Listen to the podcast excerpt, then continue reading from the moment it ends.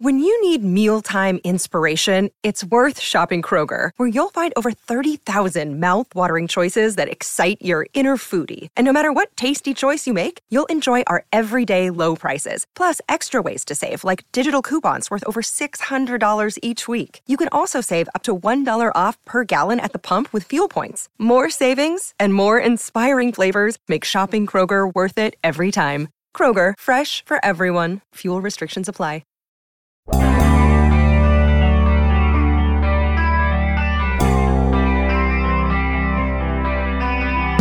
It's retirement of Coach Mitch yesterday had me doing some thinking about his favorite positional room. Good morning to you.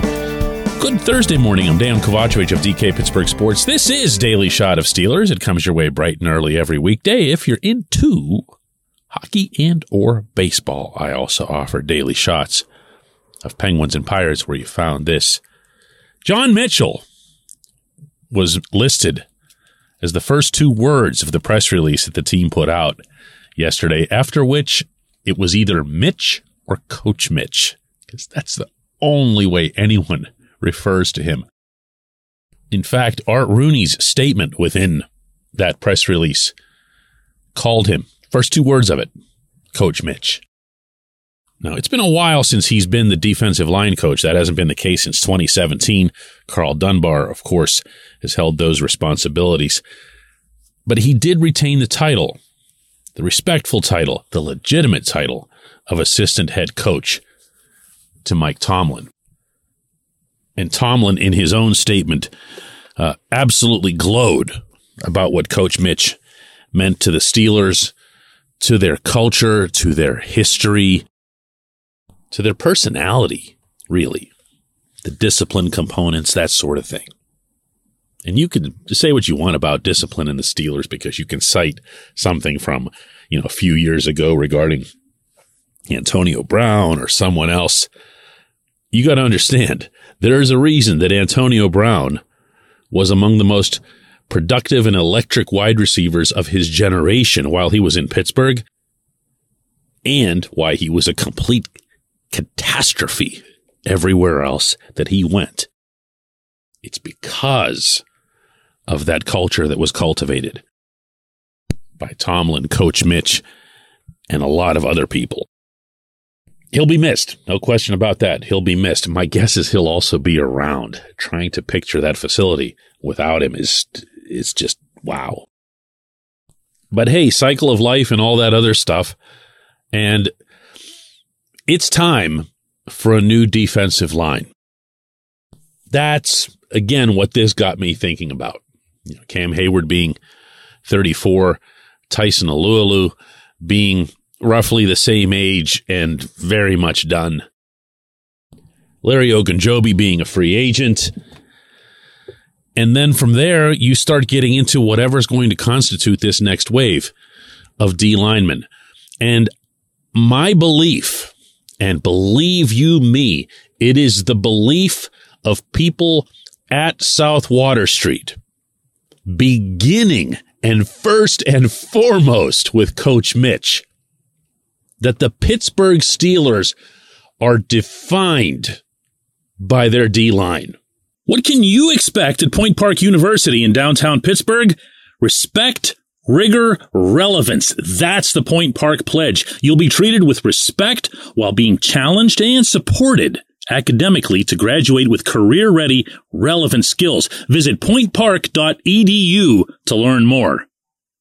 They have been that ever since the greatest player in franchise history was their first round pick. Because once Mean Joe Green came in, and you were able to eventually, not all that long from then, build up what would end up constituting the steel curtain, that became the calling card not just because of the clever name, but because everything was built around them. Sure, they had Jack Lambert, Jack Ham, Mel Blount, so many others on that defense. But it started with Mean Joe and it continued with L.C. Greenwood, who really ought to be in Canton, and Dwight White and Ernie Holmes. And the offense, then as now, was something that kind of just developed after the fact. I mean, Joe gave credit to the now late Franco Harris as being the one who, as soon as Franco came along, we started winning. And that was a fair statement to make because the Steelers then finally began putting up points commensurate to what their defense was preventing. They did need both sides of the ball. Sure enough, when things got good again in the 90s, under Bill Cowher, where did it start? Look at who those guys were up front. Look at the truly great Aaron Smith.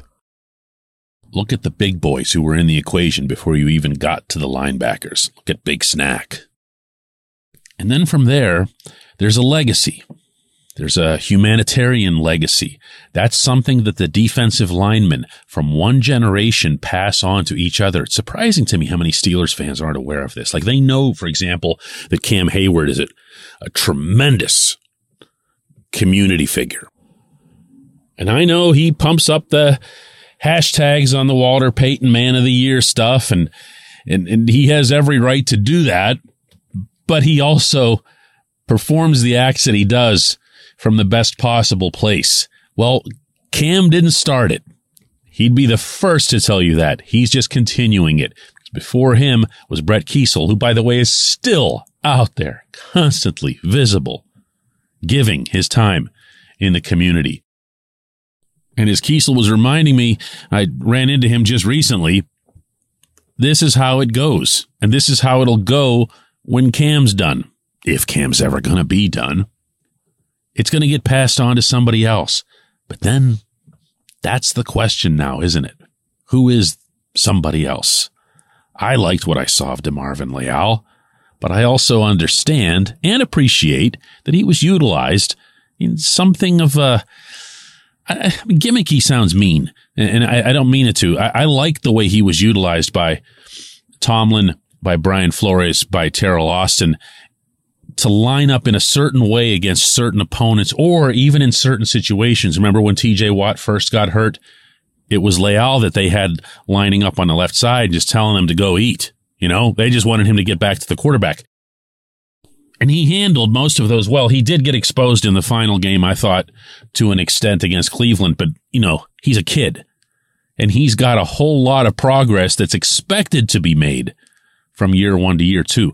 But do any of us look at Leal and say, oh, yeah, starter in 2023? Does anyone do that? I mean, I hope he does. I'd love to think that the coaches do. Any of us, though? I don't know. You know, I'm not penciling him in. I want to see Ogunjobi get signed. But what else is there? Who else is there? This is the time. You know, this has been kind of one of those uh, under the surface situations. And every year it comes up around the draft like, well, Cam's not going to be here forever, or you don't know about Stephon Tuitt's situation, and you're just going to wait and wait and wait and wait. And then, well, well, absolutely this year, got to get a running back. Remember? Got to get a running back. Hey, that Najee Harris kid looks good. Had to get him. This past year, everybody knew, everybody knew the Steelers had to get a quarterback. And even the signing of Mitch Trubisky didn't end that talk at all. I mean, everything was still about, remember, it was Malik Willis mostly. At Kenny Falls, they snap up the quarterback. Now's the time. Now. Doesn't have to be with the 17th overall. It can be with the 32nd overall. I don't want to be waiting until 49 to address this. One of those top two picks, in my opinion, provided the players align the way you'd like them to, always have to throw that in, really ought to be the beginning of the next generation of the Steelers defensive line. When we come back, J1Q.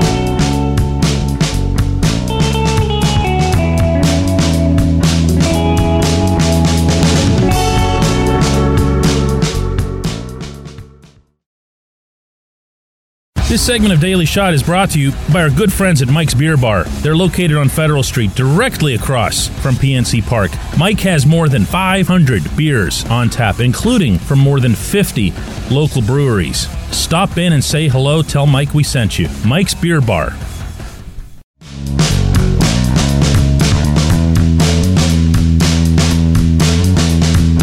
Today's J1Q comes from Slim, and he's asking about segment that I had yesterday about those big, great Gazoo helmets with all that soft padding and some spectacular results, courtesy of the National Football League, about their impact, although I'm not sure impact would be exactly the right term here. How about the way they negate that impact? 52% decrease in preseason concussions over the previous three year average. That is stunning. So Slim asks, Hey DK, what do you think about, given those statistics, just making those helmets mandatory through the entire NFL season in practices? And what do you think about possibly mandating it in Pop Warner, high school, and college football practices where these young men are still developing? Slim, honestly, I'd hope that's happening right now. I'll say it again, but Mike Tomlin conducted his practices on the South Side with those Guardian caps on. And he conducted the better part of training camp in Latrobe with those caps on. Whether they were outside or they were inside under the tent, the caps were on. Now, I'll repeat from yesterday that that was not mandatory. That was something that teams could choose to do. Tomlin chose to do it. And I don't see how this is even a point of discussion, much less debate. It absolutely should be mandated right now. I'm just talking about the NFL here. When you see a result like that, look, it's not definitive. A one year sample size on anything especially when it's in the context of the NFL having existed for more than a century doesn't mean it doesn't mean much. I was going to say it doesn't mean anything. It doesn't mean much. It's encouraging, but it doesn't put you in a spot where you say, that's it. We're redoing the sport. We're redoing the games. Everybody wears these things all the time, including in games. But that's actually what I was bringing up. That was my real point here, Slim, yesterday that if you look at this from the standpoint of what it could mean in game action, where it's the hardest, most malicious physical activity taking place. It's bad intentions. It's a lot of kick returns and punt returns. Ultimately, if you want to have an effect, if you want these caps to have an effect on player safety, that's where you do it. That's where you do it. And if you want to start with preseason games, go right ahead. And that'd probably be a plus anyway, because it would allow everyone to get all their guffawing out of the way. Oh, look how stupid they look. who cares? Who cares? Or you know what else? Find some other design. Find a way to couch the design. Uh, you know, I understand that helmets are a sacred part of football, obviously.